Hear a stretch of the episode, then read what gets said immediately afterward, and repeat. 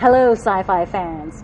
This is Musetta Vander, and you're listening to the Sci Fi Diner Podcast.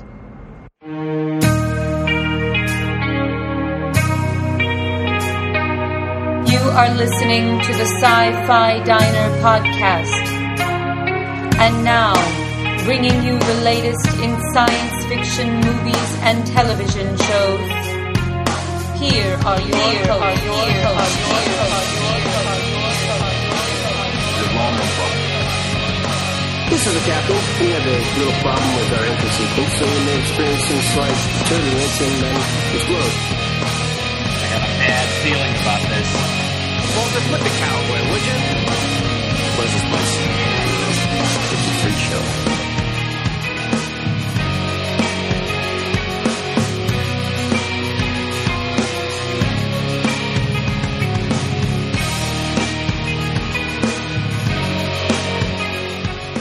Welcome to the Sci Fi Diner Podcast. This is episode 157. I'm one of your hosts, Scott Herzog, And hello, I'm Miles P. McLaughlin. and we are here to talk everything in the world of science fiction, or at least a bunch of things, the stuff that kind of caught our eye, the news stories, bring you an awesome interview, and all around um, just strike up a conversation about the world of sci fi. Absolutely. And uh, hopefully, we have some good stuff in the grill tonight. I think we do. It smells Yeah. pretty good from here. It does. It does. So, Miles, how in the heck have you been? Uh, I'm doing fine. Um, I just finished reading a Star Trek novel uh, written by Dayton Ward, and uh, I think it's a good time to give uh, our friend Dayton a shout out. Uh, he he put us and some other people we, we, we know um, as at least our names as characters in his in his latest uh, book, and um, you know I don't know if. If you met your end, but if it was, it was at least a heroic end. Well, yeah, I, I don't say I'm not dead yet. Mm, No, you're not dead yet, I'm not dead yet. but uh, that, that, that's I'm feeling better. but no, uh, so so what happens? Explain to the listeners. Well, uh, the Enterprise is, is involved in a battle with the Tholians, and um, the engineering section takes some damage. And uh, when I say you, I mean uh, crewman Herzog takes a um, a blast to the face of a, of engine coolant, which is very bad. Right, right. And so, and I have to, you know, rescue you out of there and help get you to sick bay. I need the dermal replicator. Oh, you need something, man. It's not good. It's not good. you thought I was ugly before. Just wait till after this. no, right.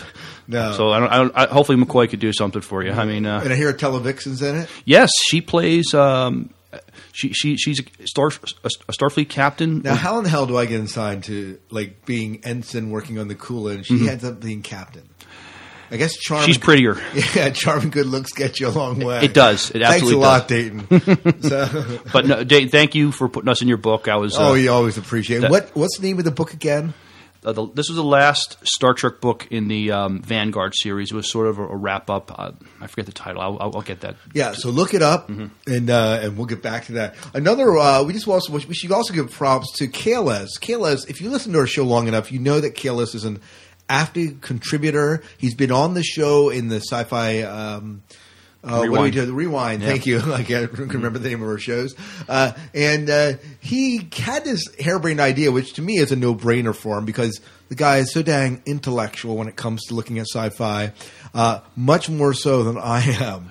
You And know- he and he's made me you know relook at things and maybe change my mind at stuff. So this is I agree. This is Yeah. a natural uh, progression. So if, if you are the fountain of useless information, Miles, he is the philosopher of our bunch. Because, right. uh, because seriously, because uh, he. So, uh, long story short, he has a blog that he is doing, and the URL for it is basically Jim's Jim's uh, J I M S sci-fi dot blogspot dot com, and he's just blogging about science fiction and what he's encountering, what he's thinking on it, and please go visit it and drop him a message. Let him know uh, what you're thinking of it. Comment, you know, interact with him. Start some conversations with him, uh, and uh, it's just a great venture. And so we look forward to having him more on the show. Absolutely. Uh, he he leaves fantastic voicemails. He has great insight into some of the stuff we're watching. So. We're gonna see if we can get him into the next one. I think we talked about that. What was it, Blade Runner? Is oh, okay. That, that, I think that would be a good one. It would be a good one for him. But the Star Trek book, the last one that uh,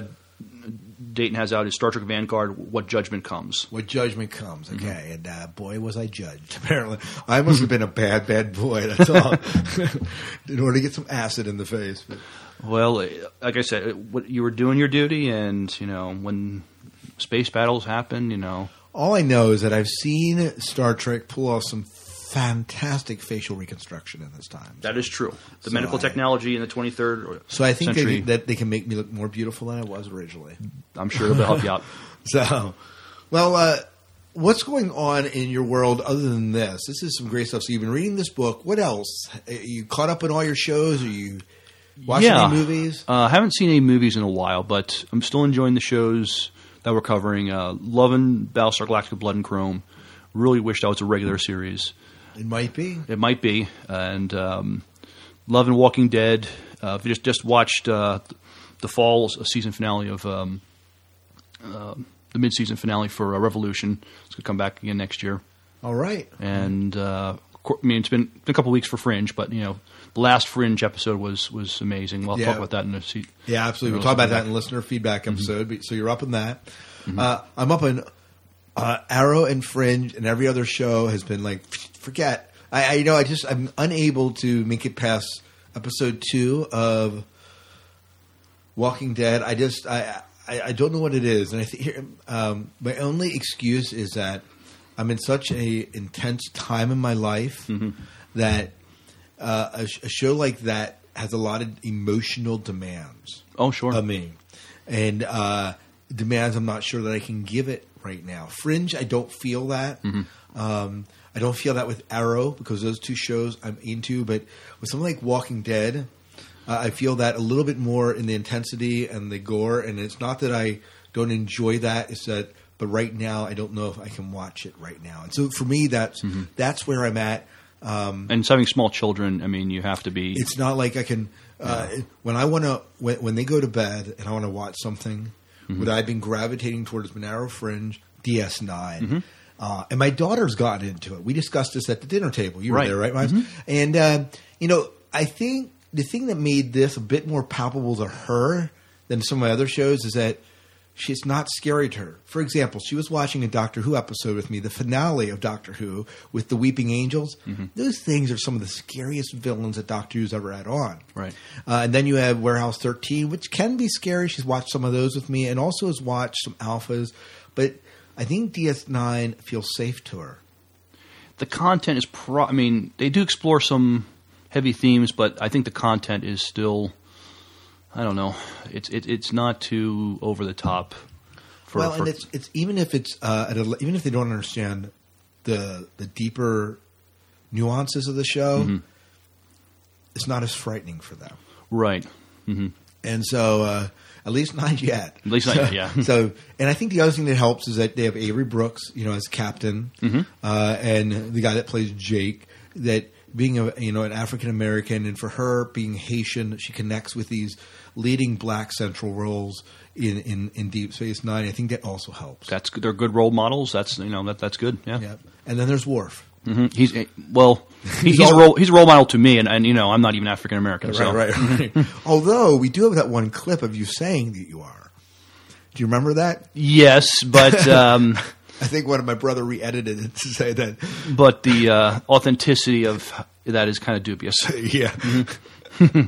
but anyways, uh, you know, she's been enjoying that, and so that's been the show that I've been watching. Right. I'm still into Game of Thrones. I'm getting further into book 4 and uh, continuing my journey. That and my next book will be book five, and then I'll be caught up in the Game of Thrones series. Okay. I have a lot of other things that I want to read, but I feel like in order to speak intelligently about this to other people that I talk to about Game of Thrones, there's a lot of people in the Game of Thrones. I should have these books read Yeah. and uh, so that's kind of where I'm at. Anyways, long intro to a uh, uh, a, sh- a show here. Let's go into the menu tonight. Sure. What are you uh, What are you cooking up at that grill? Well, we'll finally be serving up our interview uh, with uh, Musetta Vander, who we talked to at, at Shore Leave this past summer. Uh, lovely, fantastic lady. Um, she she Of Buffy fame, of Stargate fame, of of uh, Star Trek Voyager. was she in Xena?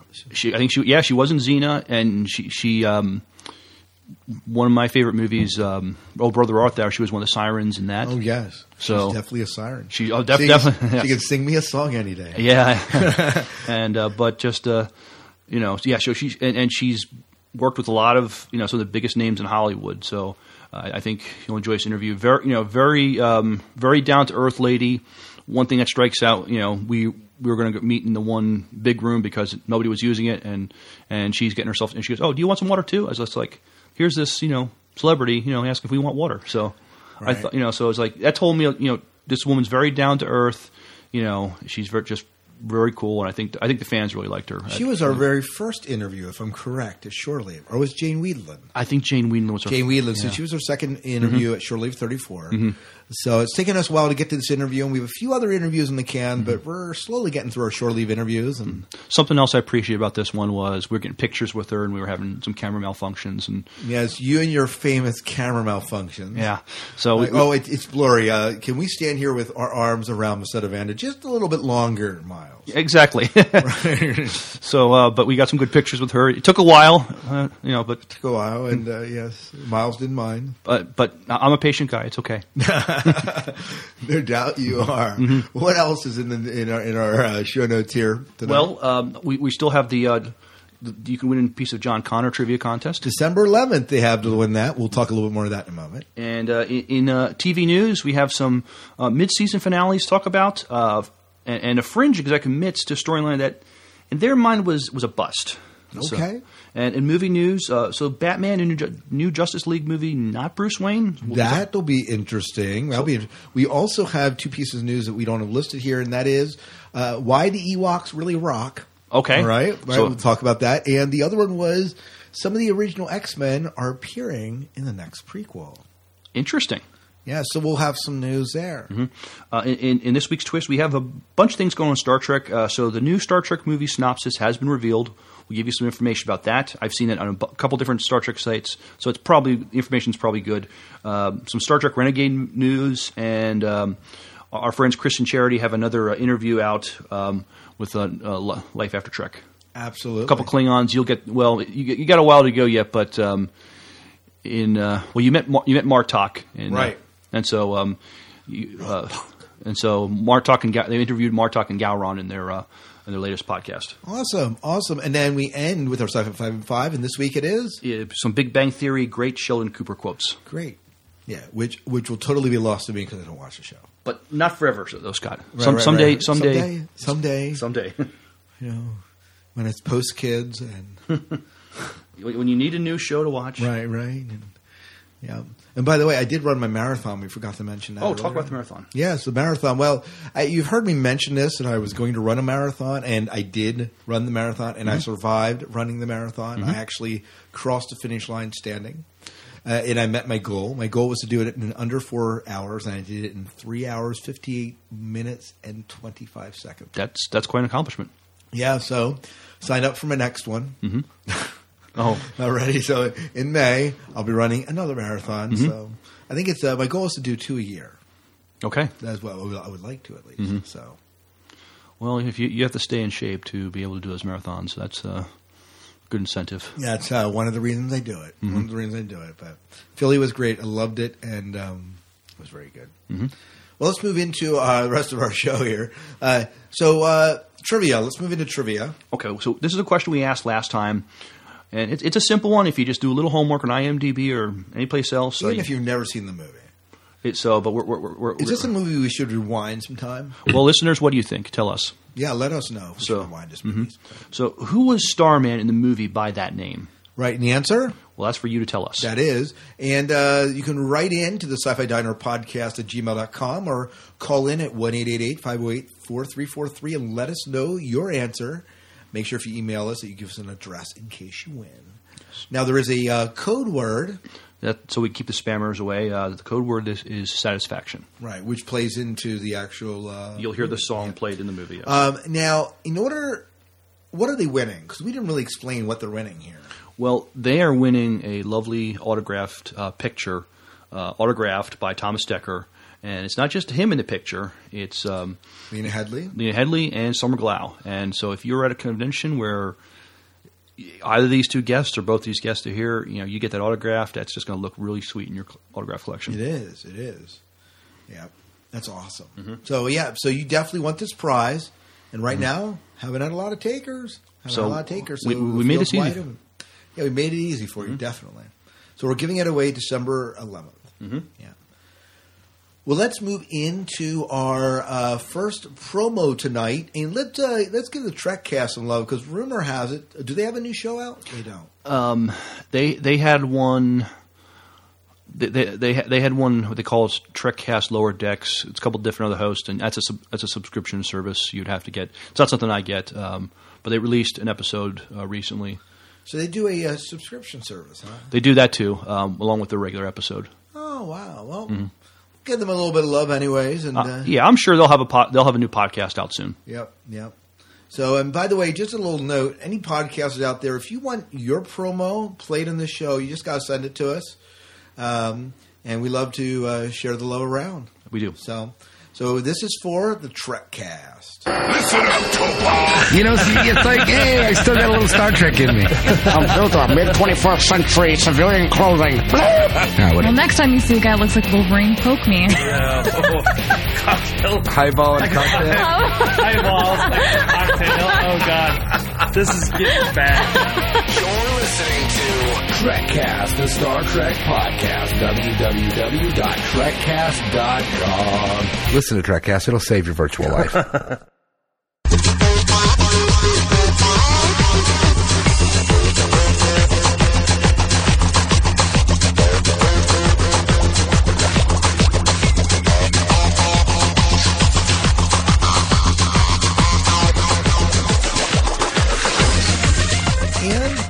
are back. So uh, let's move into some TV news.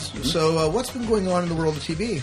Well, a lot of, some some TV shows are going into their uh, mid season uh, finales, and um, So, Miles, why don't you tell me about these mid-season finales of all the shows that I'm not watching? All right. Well, it looks like a war this week as the mid-season and winter finales bring us The Walking Dead headed for a big battle. Revolution's much-awaited clash, and once upon a time embracing good versus evil of it all. Also this week, The Huntress arrives on Arrow. Uh, Castiel wants to be a hunter on, on Supernatural. Sister Mary Eunice believes that there's a dark angel at Briarcliff on the American Horror Story. Asylum, it's all, it's still Thanksgiving on the Last Resort. Sheldon and Wolowitz battle over a parking spot in The Big Bang Theory, and Elena and Stefan broke up on The Vampire Diaries. Sorry, I haven't the horror. either. Vincent may be a murderer on Beauty and the Beast. Mark uh, Pellegrino guest stars on Person of Interest.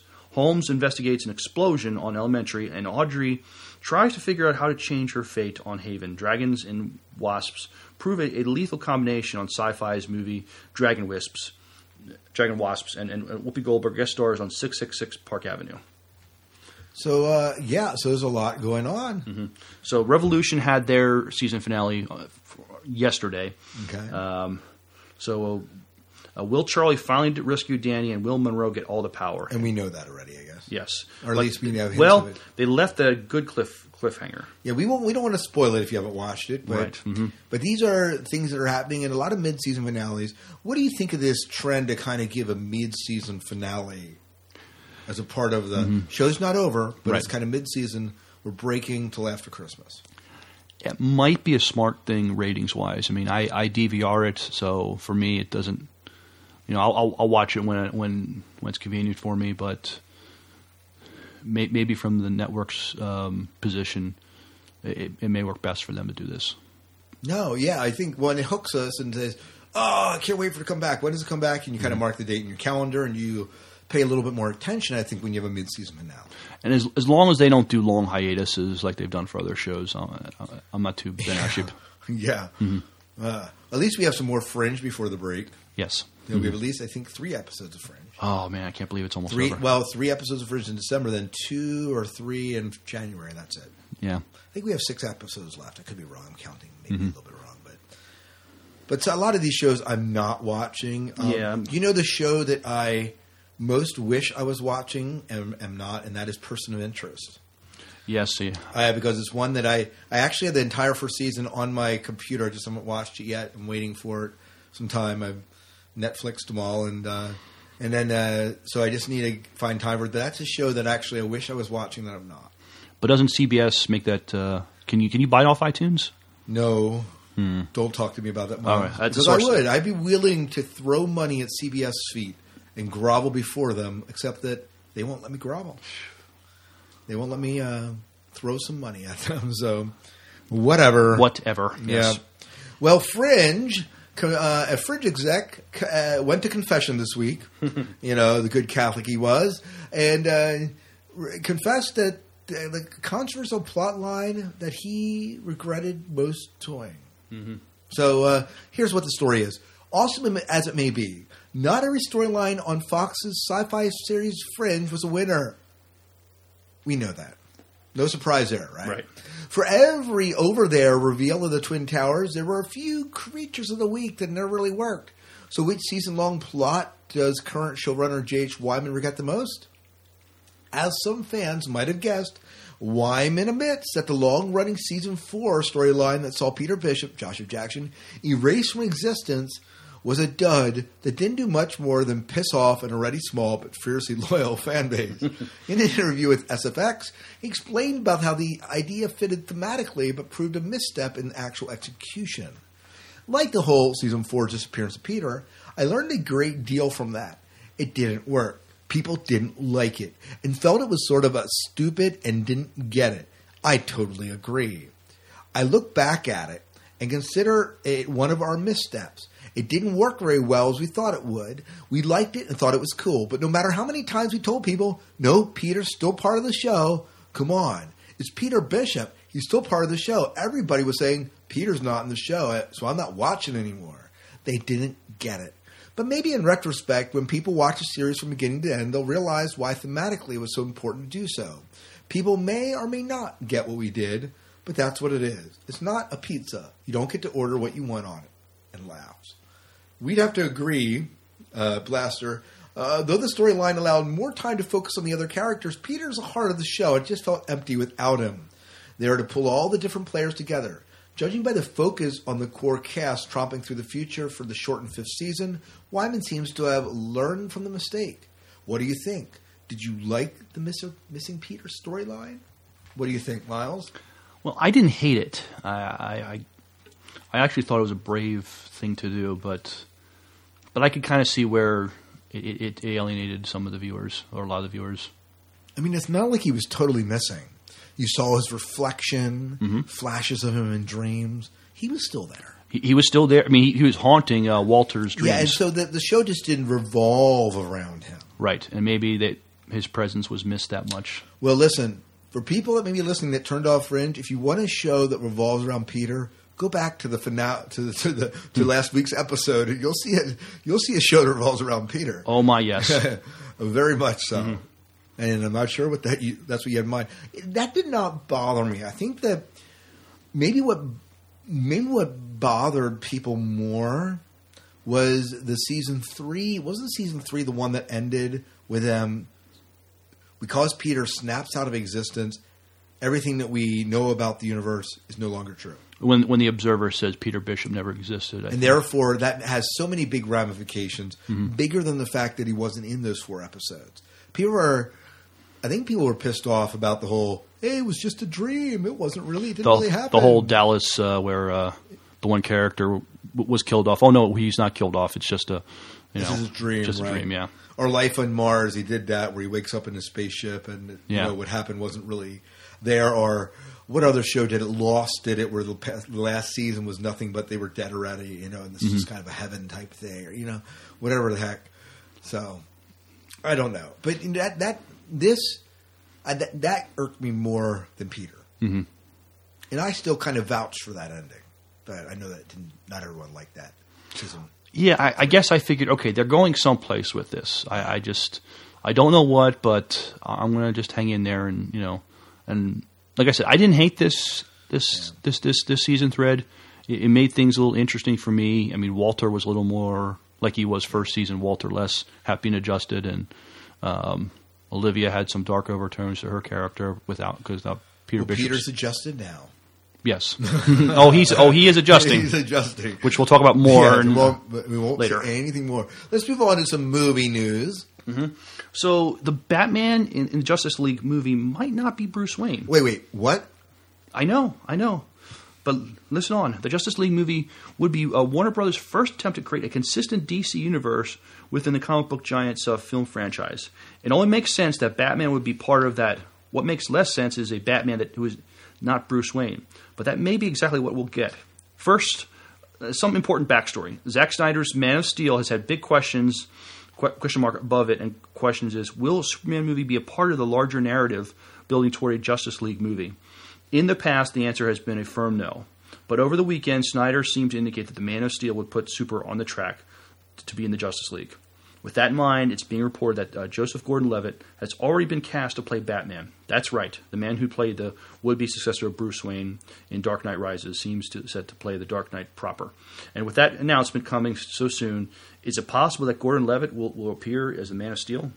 With the Dark Knight ser- uh, coming to DVD and Blu-ray imminently, we won't spoil the entire ending of the uh, film, but, but suffice to say, Gordon-Levitt does not play Bruce Wayne in it, but does play a crucial role that makes it seem as though if he is playing a Batman Justice League, he won't be doing it as Bruce Wayne.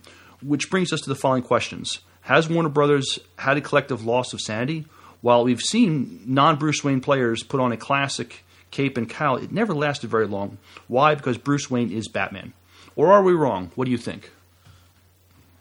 I don't know. Taking Bruce Wayne out of Batman mm-hmm. seems like a pretty big alteration of the story. Yeah, I mean, I, I for the mo- for the last Batman movie, what they I, have you seen it by the way?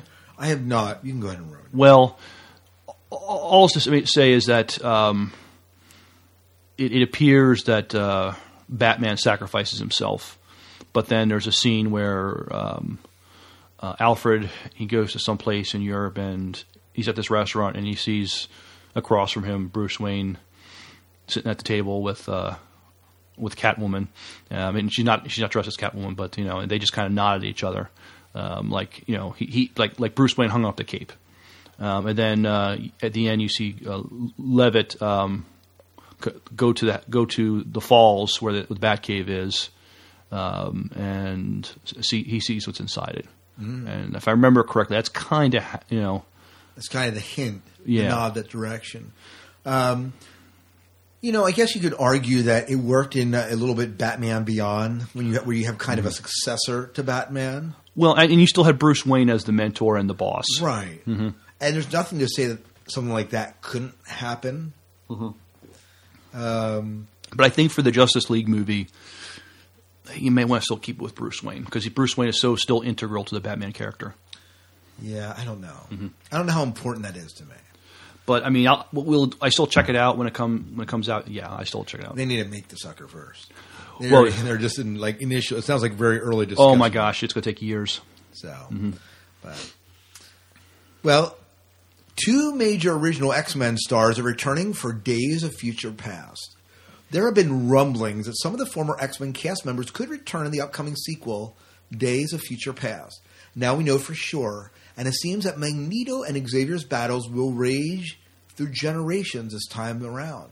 Bryan Singer has confirmed that X Men stars Patrick Stewart, Professor X, and Sir Ian McKellen, Magneto, are the latest additions to the first class sequel, Days of Future Past, which is said to be a time jumping story based on the seminal 1980s comic arc of the same name. James McAvoy, Xavier, and Michael Fassbender, Magneto, took up characters in the recent prequel, and it'll be amazing to see what happens with all four now in the mix. Singer confirmed the casting news on Twitter. Bryan Singer tweeted, thrilled to announce that Ian McKellen and Sir Patrick Stew Stewart are joining the cast of X Men: Days of Future Past, Magneto and Professor X. More to come. Possibly the best part, the last bit. What does it mean by more to come? We don't know, but we can't wait to find out. With the original X Men director Singer back in the saddle tackling the storyline specifically, it looks like the studio is taking a real shot at revitalizing both versions of the franchise with one film. A gutsy and potentially awesome proposition. What do you think? Could Days of Future Past make up for the mess that was X Men: The Last Stand? Um, I, all I know is that X Men First Class was awesome. Yeah, X- uh, Men First Class rocked, and so and fault can't be placed on Patrick Stewart or uh, Ian McKellen. It just it was just a different movie, It was a dud of a storyline. and so so it, it, bringing those two back, if it's a time traveling story, that's that intrigues me. I, I look forward to seeing it. Yeah, absolutely. I, you know, I think I'm looking forward. To, you know, so who else would you want to see if they brought back more of the cast? Who else? Whoops, I'm just banging mics here. Um, who else would you want to see them bring back, Miles? Oh, that's easy. Wolverine. Yeah, absolutely. either either a future Wolverine or you know a Wolverine from you know What about Sabretooth? He wasn't a part of the X Men movie, but he was part of the Wolverine movie. Is that right? he was well, he was also he was in the first uh, X Men movie. He didn't have a, as big a part in in that one, um, and he looked bit different than than he played in the uh, Wolverine movie. He was awesome then. Oh, oh, yeah, in the Wolverine movie, he was awesome. Yeah. Yeah. Well, uh, let us know what you think. Do you do you like this idea of them kind of doing this? But I, I you know, I, there's something nostalgic about seeing these. I think Oh, the only yeah. one that I don't care to see back in is probably the Professor. Well, I could, I could care less if Frasier Crane's back in it. On it, he was a terrible professor in my opinion. oh, you you didn't like him as Beast? No, not really. I got like he was a beast. I'm sorry. Did Yeah. I say he wasn't? That's not Professor then. No, he. He- I mean, I guess he sort he's of a is. doctor, right? He, he sort of is. Yeah, Yeah. I, I didn't like him. It was the least favorite part. hmm I mean, the guy who played him in, in, in this new movie, I thought was really good. Yeah, and at least we didn't have Arnold Schwarzenegger in there with a big ice thing saying I know. Start leading Christmas carols. Right, right, Mhm. right. So I mean, that would have been a totally terrible move for him. That would have went off the rails. Hey, what up? Uh, let's move into some Star Wars news. Go ahead. We have uh, some news that Ewoks are really rocking. Well, um, Star Wars has been in the news a lot lately with uh, Disney's uh, acquisition of it. Uh, so, Star Wars Warwick Davis to Ewok haters. We kicked arse. And here's his reason. Go ahead, read the story. As the man who brought to life uh, Star Wars Wicket the Ewok, actor uh, Warwick Davis has a love hate relationship with some hardcore fans. But don't think that means he'll just sit back and let you, uh, you know, crap on the Ewoks. You say crap? That's says crack. Well, I think I think it's a typo. You're right. Um, for Davis, all the cuddly insults are, are crap when it comes to the furry little race introduced in the original Star Wars trilogy. The reason the Ewoks uh, kick arse when push comes to shove in the battle with the Empire, he told uh, Metro. There are Star Wars fans who don't appreciate Ewoks for what they were. We kicked arse and helped the, the rebels defeat the Empire. Without us, that, would have how that wouldn't have happened. But some people see Ewoks as as excuse to sell merchandise that are too cute and so on. There's a minority view within the Star Wars community. When, when I go to the events, everyone is usually happy to see me. There, there are the sort of people who look forward to uh, playing the Star Wars video games where you, you get to be a, a stormtrooper and kill Ewoks. They, they know who they are. Davis uh, has a few points, and the Ewoks did play a role in the uh, epic battle fr- fr- from Star Wars uh, 6 Return of the Jedi. So, what do you think? Are you an Ewok fan? Am I an Ewok fan? Let me put it this way: there are, as you said, I think we discussed this earlier. There are worse characters in Star Wars history. There are, and I, I think I, I- you know, we're comparing apples to oranges in that Right. sense. Yeah. Right. So if we did, we'd go on the list of worst uh, things that uh, Lucas has created. This is not one of them. It. He makes a point that they played a central role, and being on Endor for them to survive Endor and to defeat the stormtroopers and the empires, the Ewoks were a necessary. If the Ew- if you're going to have the Ewoks and they are the only race, unless he created a whole new race, but being that they were the race, yeah, they needed the Ewoks to defeat the Empire. Yes. Now I've heard there was talk of possibly doing. Uh, maybe this could have been the, the Wookiee home world, and it would have been Wookiees uh, doing So that. So like Kashyyyk, right? Um, and, and you know what? I, I I think that would have been interesting, but I think from from a marketing standpoint, I mean, it's got to make money, and so have you know having some some characters for the kids. It's almost not too dumbed down. It just makes sense. I mean, the kids are going to love the Ewoks, and they're going to want you know yeah, Ewok toys or Ewok merchandise. Ewoks are like tribbles in Star Wars. I think maybe they Yeah. don't procreate quite as much. No, they no no no. Unfortunately, they don't. But um, but uh, so I, I- don't hate the Ewoks. You couldn't have put it on Kashyyyk, um, in my opinion. Uh, I guess a question of whether Kashyyyk has moons, number one, which I don't know if we really get any look at in third Star Wars movie. Um, they only show a few battles on Kashyyyk Mhm. when Yoda's there in Star Wars Revenge of the Sith. But we do know from the storyline that Kashyyyk was enslaved by the Empire. Right. So, in a way, having them, that there, I guess, in a way, there would be no reason to put the Death Star around Kashyyyk because they already own Kashyyyk, or I, maybe it wasn't central enough. I don't know where it lines up in the whole galactic map. Yeah, I, I don't know. Um, Maybe maybe it's something for the fans. Those of you out there who are really into Star Wars, let us know why it made more sense to put the Death Star around. It was um, Endor, right? Right. Uh, the moon, of Yavin Four. Is that right?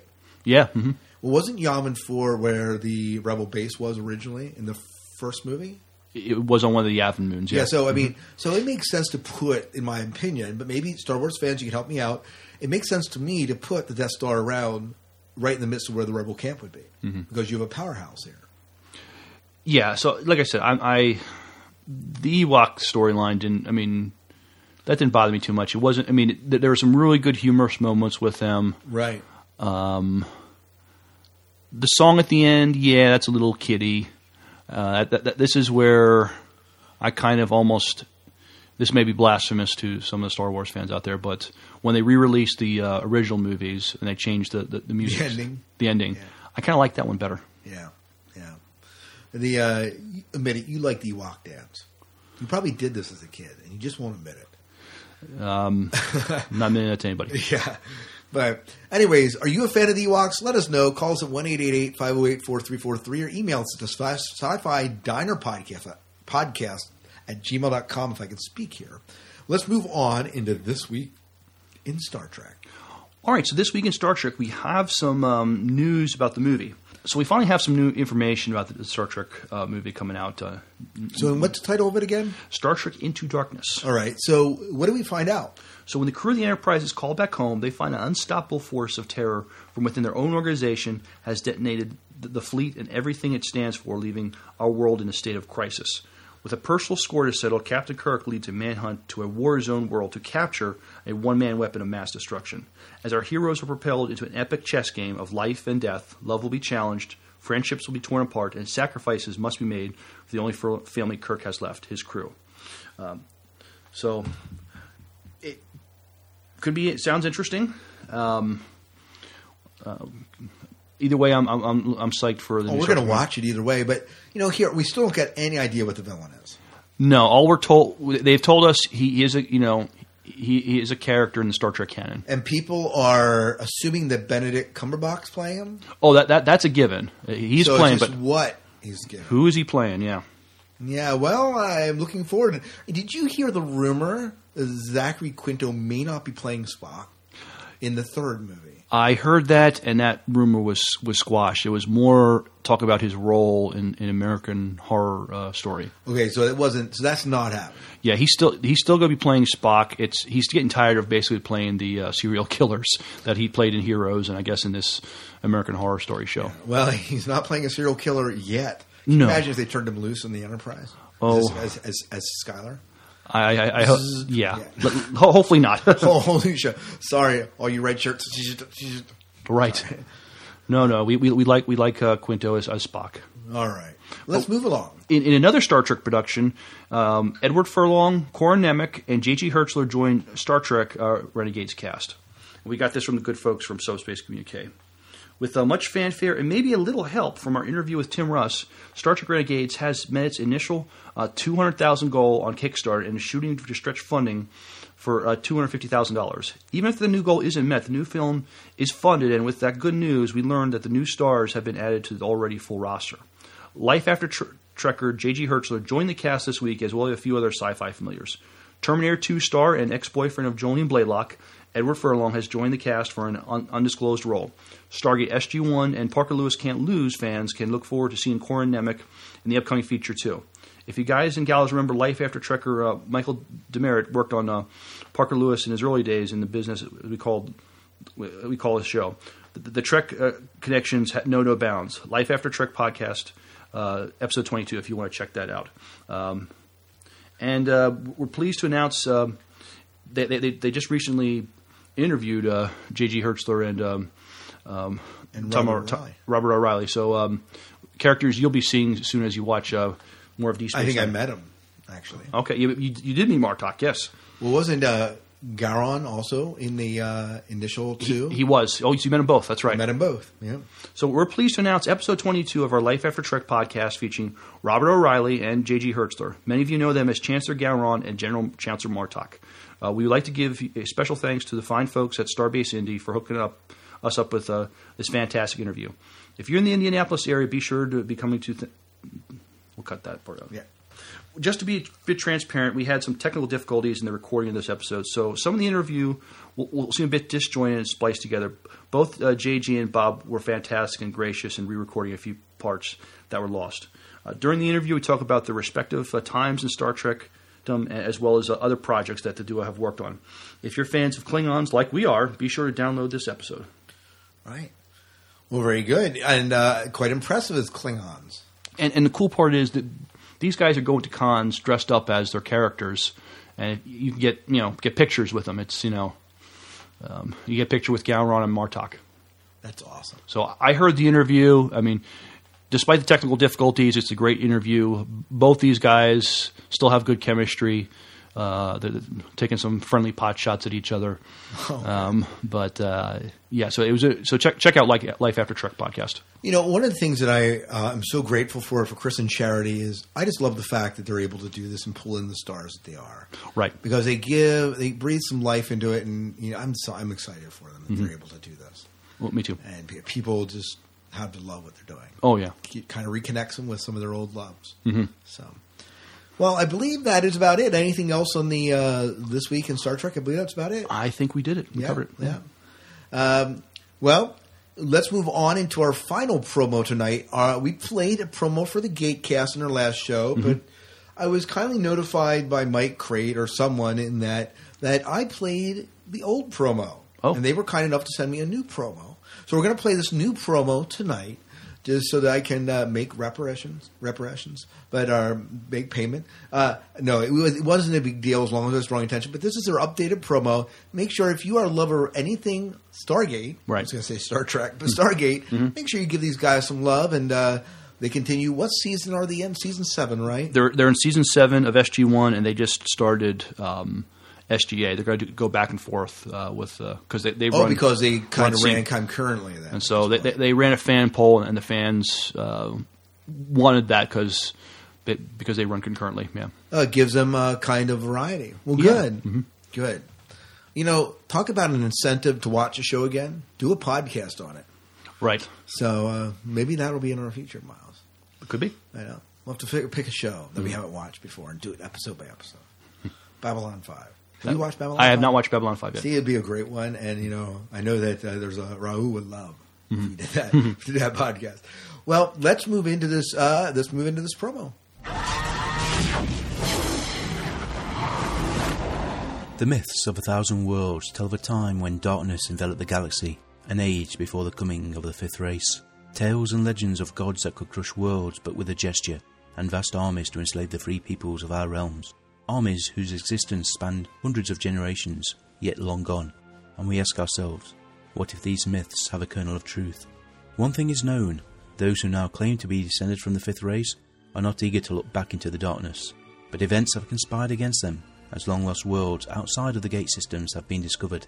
The first artifacts and data have been studied, and now is the time for the true story to be told. These are the people of the fifth race before they became saviors of the galaxy. Watch, listen, and comprehend, then spread the lessons we learned from the people of the Earth and its Stargate Command. Engage the translation matrix. Matrix ready. Input search phrase. Gatecast, a Stargate podcast. Gatecast implemented. Translation and interpretation engaged for Stargate Archives. Audio format. Enhance, please. Gatecast additional data located. Gatecast.co.uk. Also under the headings Facebook, Google Plus, Twitter, and iTunes. Gatecast, by fans, for fans. Stargate forever. We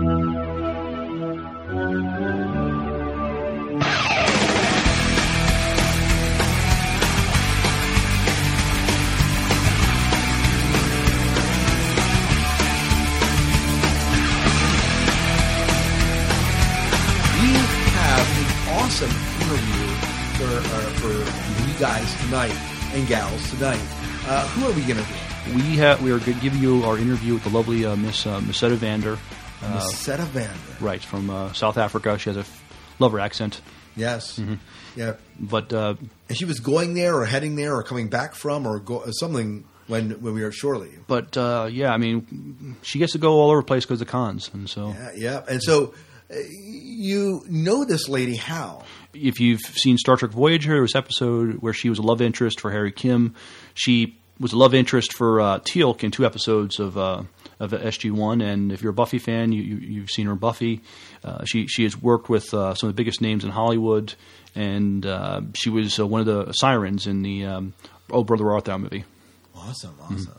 So she's done a lot of work, and so you'll recognize her if you Right. see her. Definitely. Well, uh, and so this was Shore Leave 34, and we had a wonderful time interviewing her. Mm-hmm. We and did. as we mentioned earlier, uh, you managed to stand for a very long time with your arm around her. My, my camera malfunctioned. It's not my fault. Yes, right, right.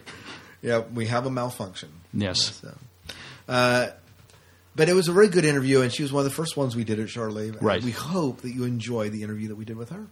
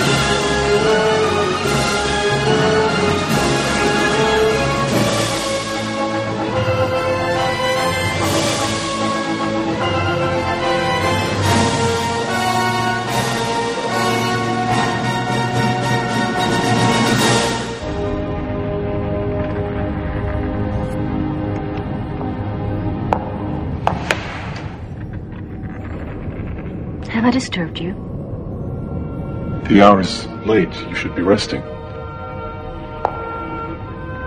I could not wait to speak with you.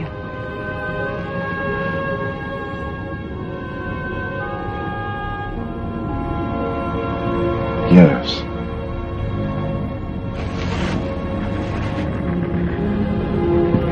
We must speak of your audacity. I do not understand. How dare a priestess touch the mind of one who would be her god? You despise the gold. I am the gold. But I showed you the wall. You showed me the means to destroy the Tok'ra. Now accept your reward.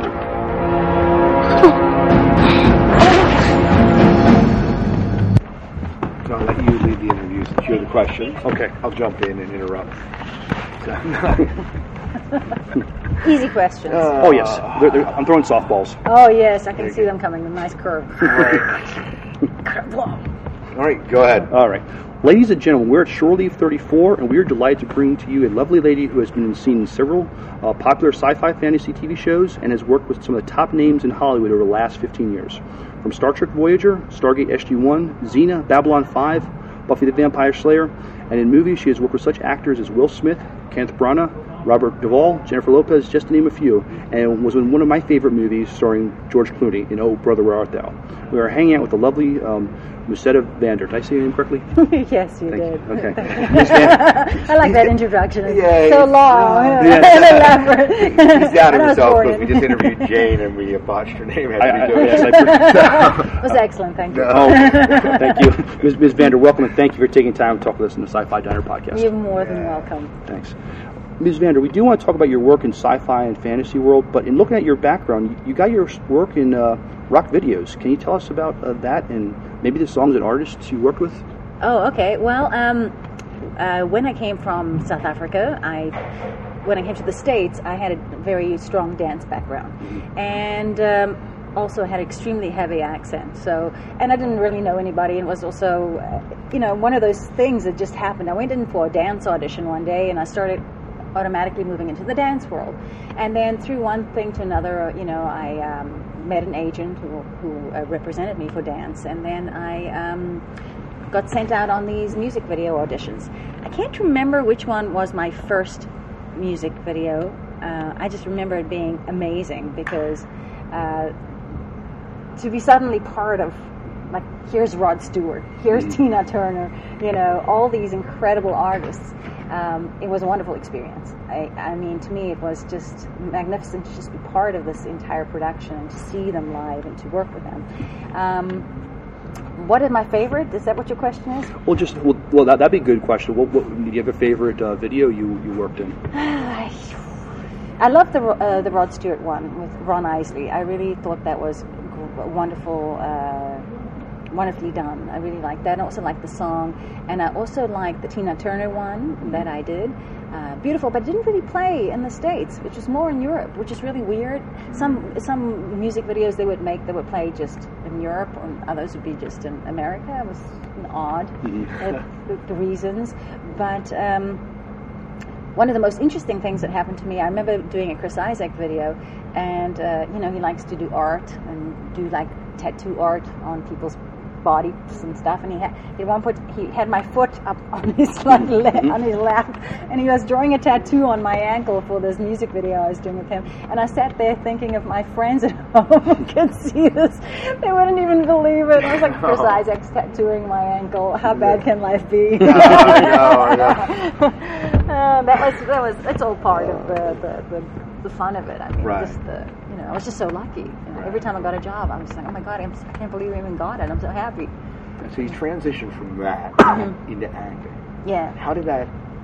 You know, I think it was just a natural transition. I think if you're in the arts, it kind of goes from because I started on stage very young as a dancer, and then you, when you're in any kind of entertainment field, I think you just naturally gravitate to go into more other directions of this field. You know, I was dancing, and then you know, so, so doing the modeling, and then the acting was just a natural progression for me. I. Um, I remember one when, when I was dancing, I used to be on stage doing all these big shows like Miss South Africa or all these awards, and I'd be dancing, and we would work our behinds off, man, kill ourselves, rehearse hours, and then the actors would come up and, you know, presenters, and they do like, you know, half an hour, and we paid ten thousand times more than we were, and they go home, and I was like. I'm on the wrong side. I need to be on that side. you know, I want to be an actor, and I just um, I, um, I trained when I came here. I studied. I did Meisner technique, and I studied with Joanne Baron and several other teachers. And then I um, worked at losing your accent, I guess. worked at losing my accent. Although right now I'm very thick because I just came back from South Africa yesterday, day before yesterday, and um, and yeah, worked at losing the accent, changing the accent, and uh, went out and auditioned. And uh, one of my first jobs I got uh, was a job for Superforce, which was in sci-fi, and I think I ended up in sci-fi because of the accent. You know, Oh, people yeah. didn't really know where to put me. So like, oh, you're kind of a- foreign, yeah. And they'll just call me up and go, can you go? We have an audition for you this afternoon. You are Greek. I'm like, but I've never done a Greek accent. Doesn't matter. You have an accent. Go. you know. Oh, so, you know, it was kind of that thing. That's how I transitioned into that. So they were relying on Americans not really knowing what a Greek accent. Uh, yeah, it was any kind of accent. You're French. You're this. You're you're from this country, that country. Just go for it. And that's how I kind of started, and I just learned, you know, as time went on. I mean, the most difficult accent for me, honestly, was American, because it's so different from my accent. Everything in the American is very relaxed, and everything in my accent is very pronounced. Mm-hmm. And at my age, at that point, to learn to change things, I think when you're younger, it's much easier. Sure. You know, I was already very set with my accent. As you can hear, I have a, a pretty strong accent. You have a nice accent, by the way. what? You have a nice accent. Oh, thank you. Thank you. I don't know what it is. I go home and they go, Are you American? I'm like, No. I come here and they go, Where are you from? I'm like, I don't belong anywhere. I'm a child of the universe. There you go. I wanted to ask about your experience in Star Trek Voyager and Stargate SG-1. What, I, what I've heard is that Voyager was run like a tight ship. However, I heard that on SG-1 things were a little looser. Uh, for you, what was the working environment both those those shows? Um, I did Star Trek before I did uh, Stargate. Um, I'm, I've been, I'd seen Star Trek for a long time, and I, I remember when I got to the set of Star Trek. You know, when you, anytime you step in as a guest star, you come in like into a very, especially a show that's been running that long, into a show that's running like clockwork. And suddenly you step in, and they saying all these words that you'd never heard of before. You know, all the like the subspace vacuum near planet Euracus is in gravitational orbit. And I'm like, oh my god, with my accent, and they just pump the words out like this. You know, it's like nothing to them. It's like hand me the peanut butter and jelly. But um, I think that was for me by far more difficult uh, as a show because they work really fast. They work really fast.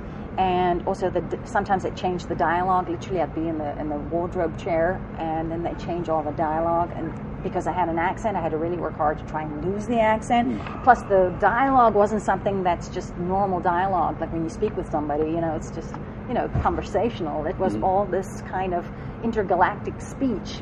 It was really hard, actually. It was really hard, but the people were wonderful. But it was, I remember being like stressed. Oh my God, what is the next word? but we had really good fun. And on on on uh, Stargate, um, uh, well, Peter DeLuise was the first director, who's a ham. He's hilarious.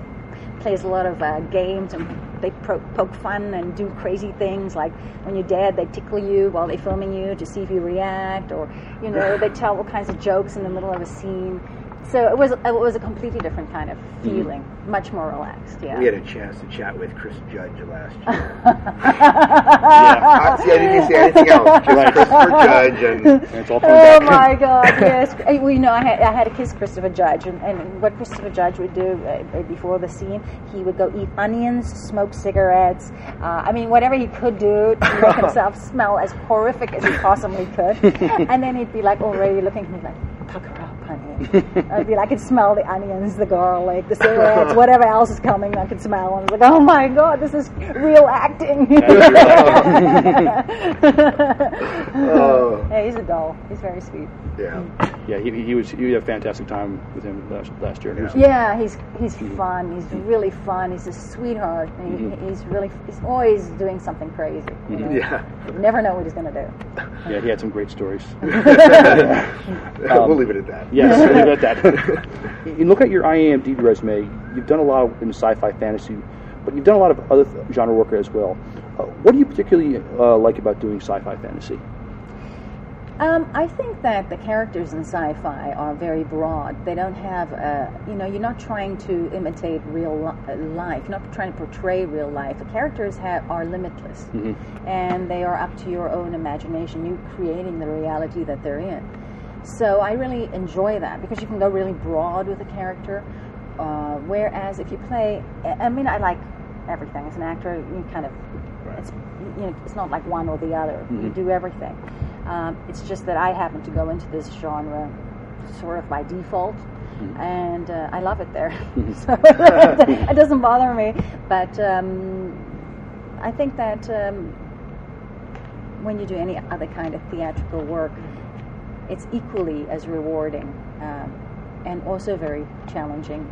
I just think sci-fi is more uh, entertaining and more creative because you're not trying to emulate life as we know it. Right. Very true. Now you've done some work on stage. I mean, also, I mean, uh, do you feel do you feel drawn going back to the stage again? I love being on the stage. I started there. I, I love the feel of a live audience. Um, I haven't felt a draw to go back. You know, it's just the way my life has been. It always seems to be, you know, uh, in front of a camera. Uh, you know, I think theater is very, very hard work, and it's not something that most people will go to. You know, to try and get people to fill a theater is very hard, unless you're on Broadway or off Broadway.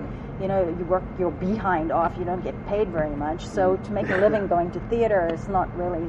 You know, it's very prestigious to do it, Mhm. but it's not going to pay your mortgage. Right. Exactly. Exactly. You know, so I prefer film and television. Well, can you t- tell us about future projects coming up? Uh, what can we look forward to uh, seeing you in? Well, I um, in the beginning of the year, I did a movie called Five Hour Friends with Tom Sizemore, Mhm. uh, which will be coming out hopefully later this year. I think they just put the trailer up, so I, I don't know where, when that movie's going to come out. Uh, I also did something with uh, Steven Lisberger, who uh, the writer of Tron. Uh, he uh, Which Tron? The most recent one. Okay. He did all the. Um, he wrote a new project called Topeka, which it will launch next year, I guess, at Comic Con. And uh, they shot a whole comic book version of the movie. And I played one of the characters in this wonderful script. It's really fantastic. Um, they sh- they're shooting the entire movie on, with stills first, and then they're making it an animated, I mean, a comic book, which they will launch at Comic Con, and then they'll do the movie after that. So I did that, and um, I was meant to shoot a movie just before I left for South Africa, but I had to go home for family emergency, so I couldn't do the movie. But um, I'm supposed to be doing another movie at the end of the year, well, in September, where I'm picking up on a movie I did called uh, Spreading Darkness with um, uh, Eric Roberts, and um, we have to complete that. We started shooting that about a year ago, and then production stopped, so I'm going back to complete that. And I also did some voiceover work on Safe House, you know, which they shot in South Africa. So I actually just saw it on the plane on the way here, and I was like trying to hear my voice. Where is it? I can't hear it at all. Did you find it? no, it's like I wasn't there. That's there. a Denzel Washington movie, right? Yeah, Yes. that's one I want to see. It's on my Netflix queue. yeah, it's just like I can't even hear it. It's so good. It's just like gone.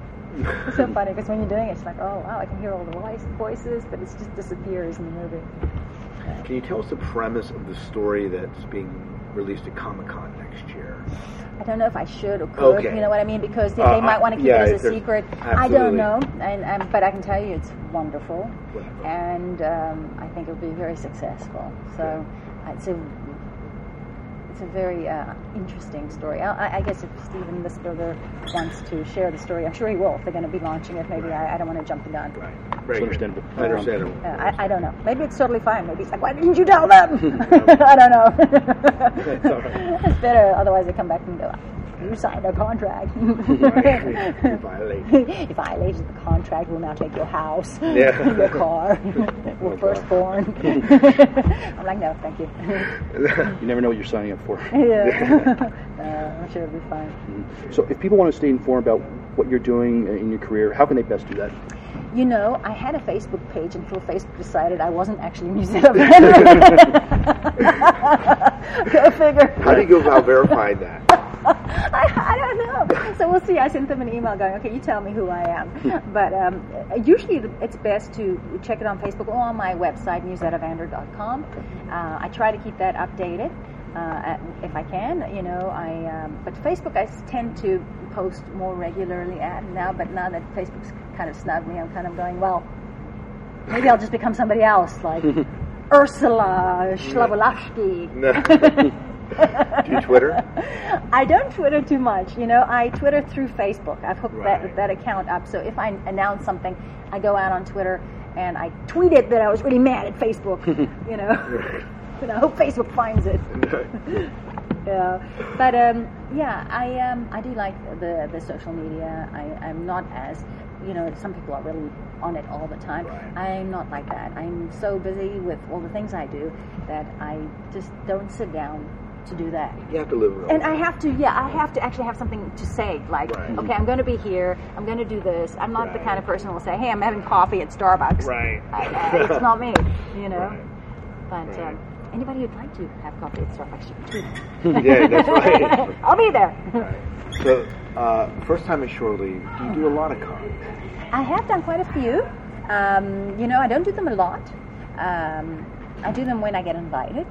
So I'd say I do about um, one a year, you know, every now and then when people invite me. I, I do like Xena cons or I do uh, whatever comes up, you know, uh, different. Com- I've gone to Berlin, to the big one, Stargate. That was unbelievable, you know. Um, so I get to travel quite a bit. I've gone to Paris with it. I've gone to London. Is it nice when you do like the Xena cons and Starry cons to kind of reunite with the cast you worked with? It depends on who they invite at the same time that I'm that I'm there. Y- yes, it is. But you know what also happens is, and I think this is sometimes when you come in as a guest star and you just like one episode or two episodes of the show, sometimes you don't work with the entire cast. You know, so they almost like strangers to you. You work with whoever you're working with in that scene, and you see them for the amount of time you shoot, and then everybody goes home. unless you're rooming with like Paris Jefferson and I on Xena, we were like at least always together because we were shooting. We were both outsiders coming in to shoot, and we would travel and stuff. So yeah, we always get when we get together at the cons, we're always up to something. She's a little radical. She's a little rebel, a little dynamite thing. And you're a partner in crime. Yeah, she's the crime. I'm just the partner. Right. well, thank you so much You're for uh, chatting with us.